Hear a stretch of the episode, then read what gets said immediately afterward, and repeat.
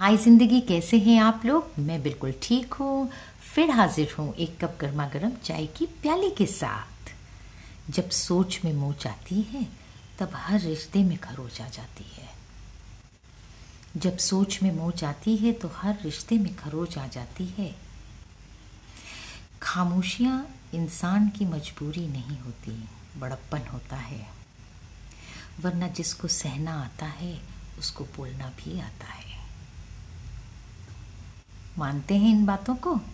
श्री भगवत गीता में कही गई हैं, और कितनी सच हैं। बहुत सरल शब्दों में मैं भी ट्राई करती हूँ आप तक पहुँचाने का।